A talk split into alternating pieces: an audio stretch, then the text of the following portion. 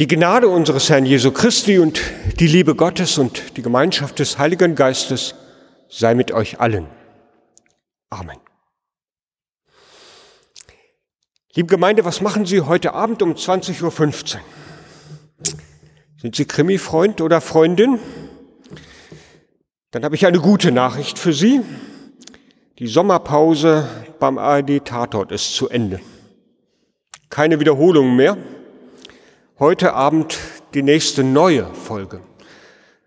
Sie kommt aus dem Taunus, spielt im Umfeld einer Familie, Familienstreit und es kommt zu einem Mord auf dem Golfplatz. Oder haben Sie heute Abend schon was Besseres vor, statt Fernsehen zu gucken? Dann habe ich auch eine gute Nachricht für Sie. Wir haben Tatort schon heute Morgen. Sie haben ihn eben gehört in der Lesung. Nicht auf einem Golfplatz, auf einem Feld jenseits von Eden. Täter und Opfer sind Brüder. Und es geht um Mord. Es geht um schreiendes Blut, haben wir gehört. Es geht um Strafe und es geht um Bewahrung und es geht um Gott. Vielleicht ist das der Unterschied zu dem Fernsehereignis heute Abend. Ich weiß es nicht, ich habe den Film noch nicht gesehen. Vermutlich ist das aber so. Die Lesung habe ich eben gehört. Und da spielt Gott eine wichtige Rolle. Gott sei Dank. Und doch haben beide, glaube ich, etwas miteinander gemeinsam. Neben der schrecklichen Tat, die wahrscheinlich auch in dem Film heute Abend vorkommen wird. Ein guter Krimi, ich selber bin ein Freund von Krimis, ein guter Krimi im Fernsehen zeichnet sie sich ja dadurch aus, dass die Zuschauer immer ein Bild von einem Menschentypen bekommen. Ein Bild von dem, was beim Menschsein alles passieren kann. Handlungsmuster werden beschrieben, denen Menschen unterliegen können. Psychologische Entwicklungen, die bei den Menschen eintreten können. So ein Krimi malt Abgründe, die leider im Menschsein auch immer wieder mal vorkommen. Der Krimi im Fernsehen, der beschreibt also, wie ich eben gesagt habe, Typen von Menschen. Die meisten Fälle sind ausgedacht, in der Regel ausgedacht und natürlich haben sie immer Anhalt an Dingen, die in der Welt schon passiert sind.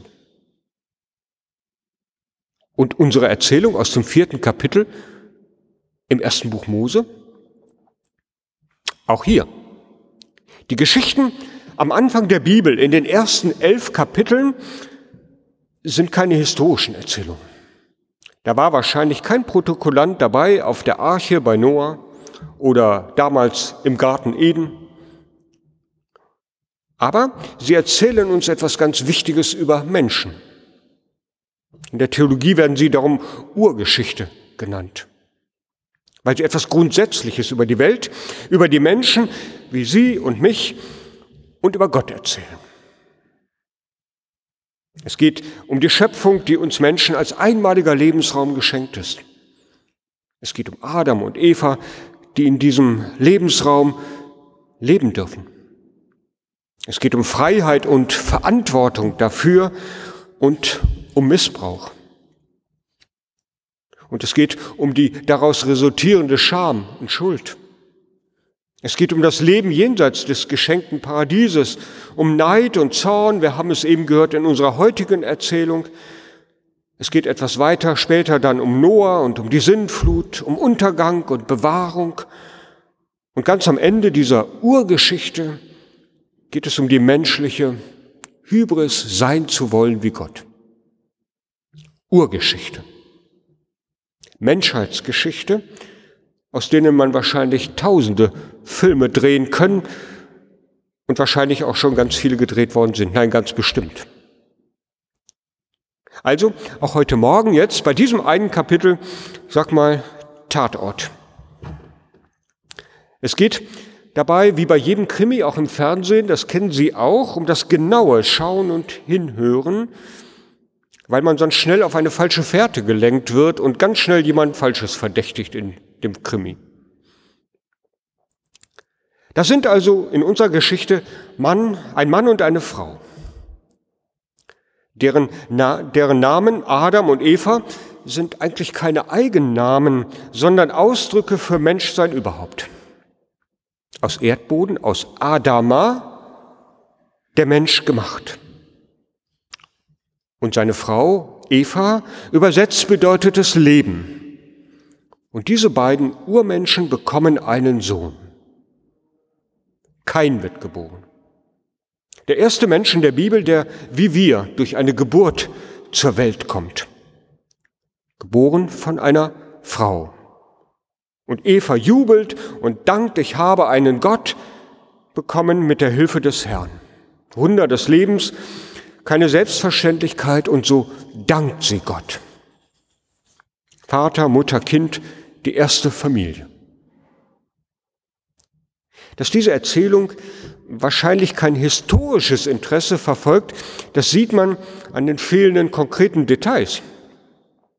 Wie haben die wohl gewohnt damals? Was haben die gegessen? Wie waren die gekleidet? Wo genau hat sich das abgespielt? Alles darüber, darüber erfahren wir nichts. Der Text schweigt. Aber es geht weiter. Der zweite Sohn bekommt zur Welt und er bekommt den Namen Abel. Vom Hebräischen ins Deutsche übersetzt Windhauch. Und da merken wir schon wieder, auch der Name ist programmatisch. Sein Leben wird nicht von ganz langer Dauer sein. Ganz lapidar wird uns dann weiter erzählt, Abel wurde Schafhirt und Kain wurde Ackerbauer. Zwei verschiedene Wegen, das Leben zu bestreiten, ohne jede Wertung. Beide Brüder geben schließlich Gott etwas ab von den Erträgen ihrer Arbeit, danken Gott.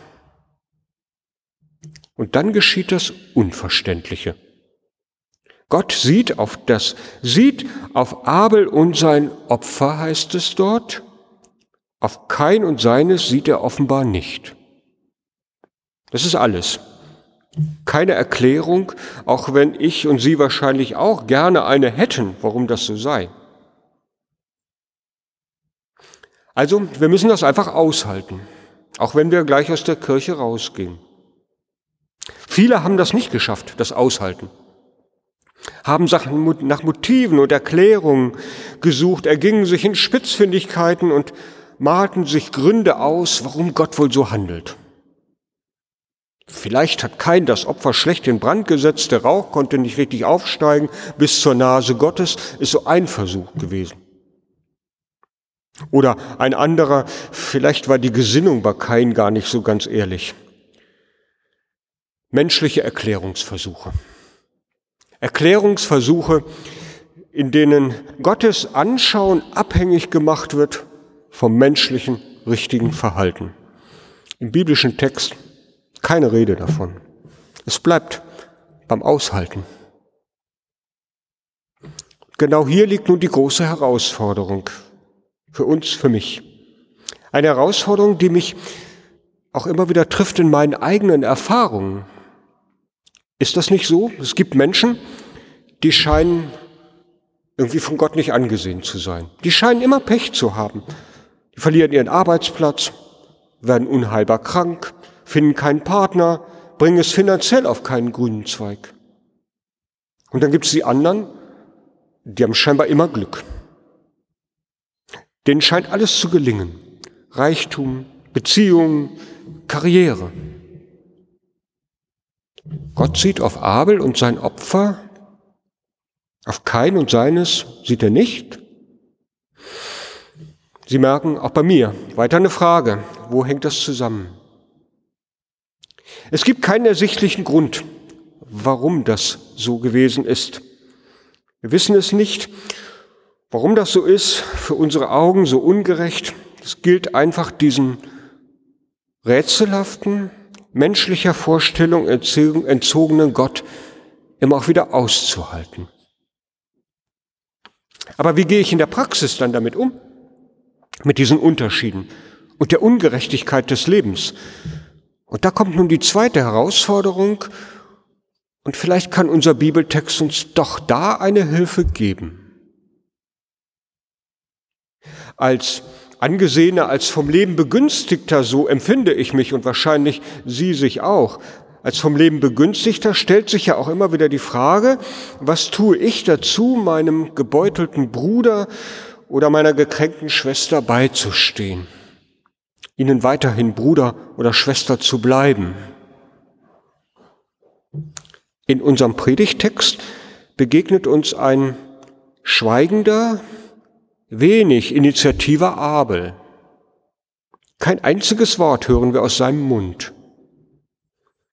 Ob er überhaupt wahrgenommen hat, wie gekränkt und in welcher Not sein Bruder war? Oder wenn ich versuche, mich in die Situation derer zu versetzen, die objektiv gesehen irgendwie immer benachteiligt sind, da muss ich mich ja auch fragen, welchen Raum gebe ich diesen Gefühlen in mir, dem Neid, der sich da regt? Was mache ich vielleicht mit der Wut, die sich aufstaut? Magengeschwüre und Depressionen in Kauf nehmen? Oder auf der anderen Seite ganz, ganz schlimm, es in Gewalt rauslassen, Mord und Totschlag? Oder muss es da nicht irgendeinen dritten Weg geben? Ich kann den Kein schon irgendwie verstehen, zumindest bis zu einem bestimmten Grad. Er ist verletzt, enttäuscht, verbittert. Das ist die klar, da ist die klare Bevorzugung des anderen, so sieht es aus.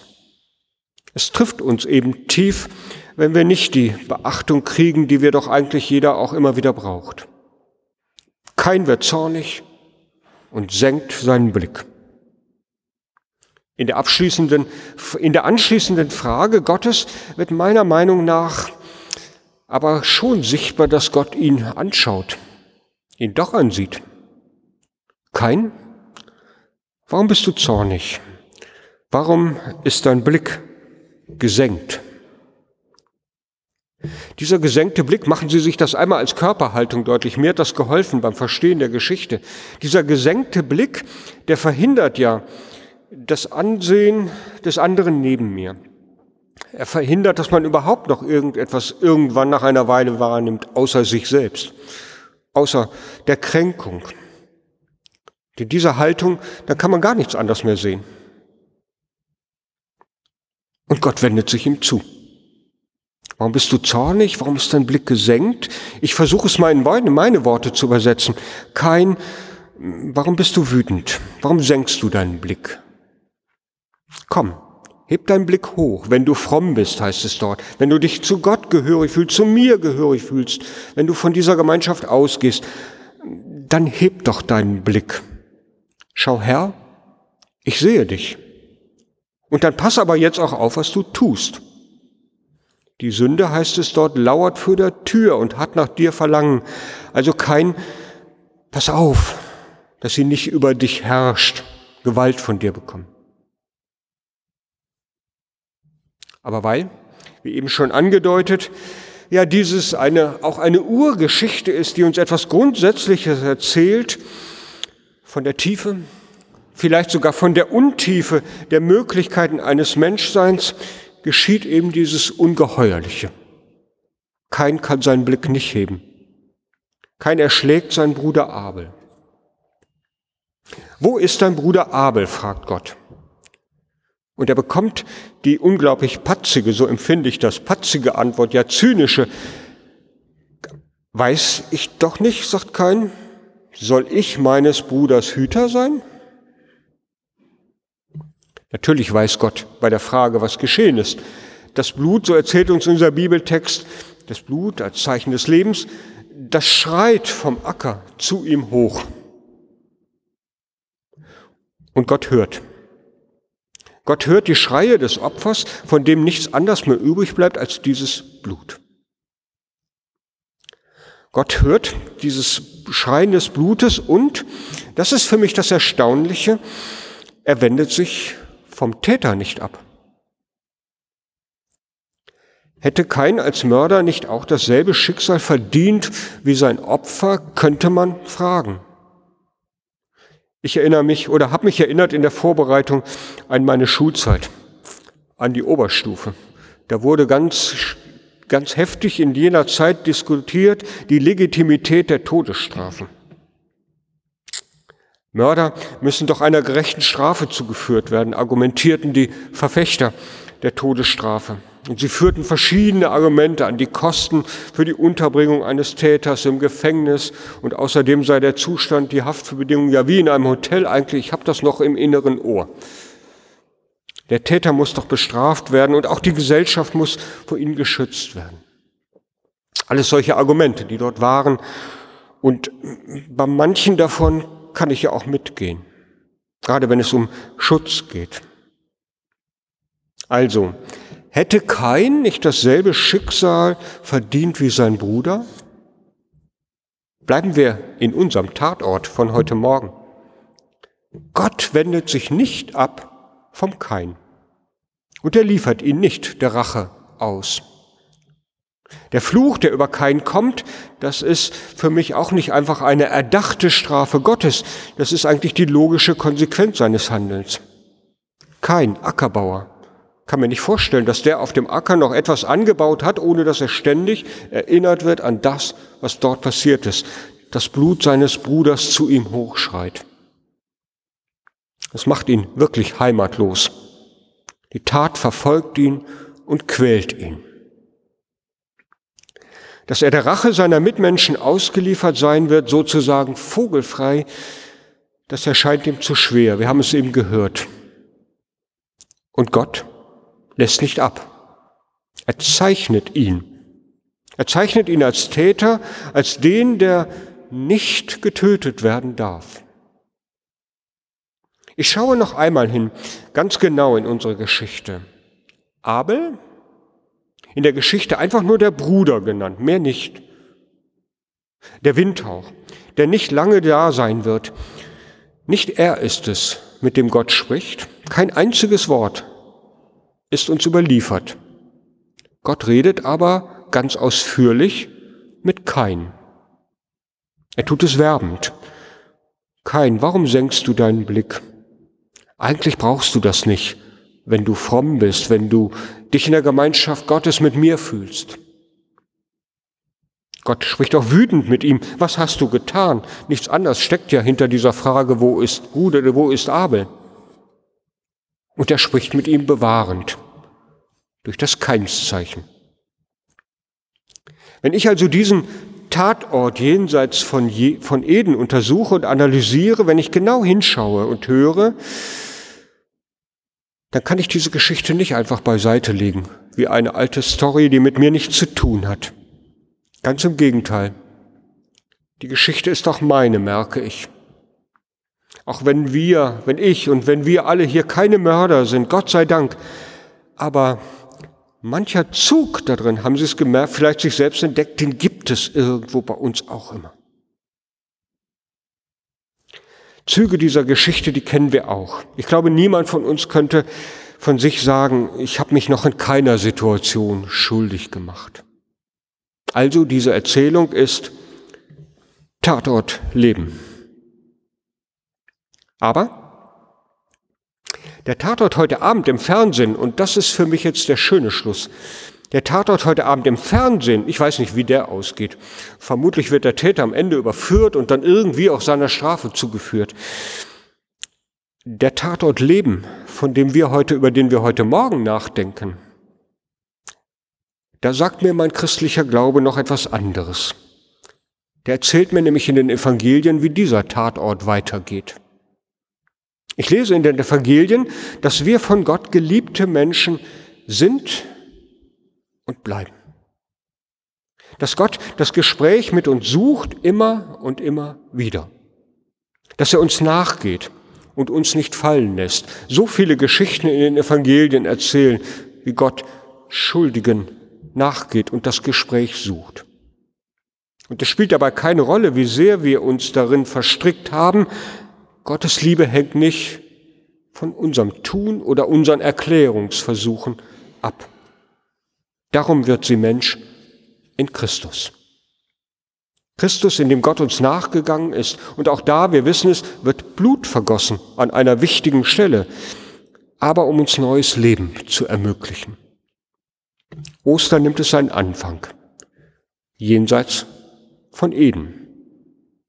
Dort dürfen wir leben, in dem Lande Not, wie es dort heißt, aber vor allen Dingen in der Gegenwart Gottes, die uns ansieht, auch wenn wir es vielleicht manchmal gar nicht glauben und meinen.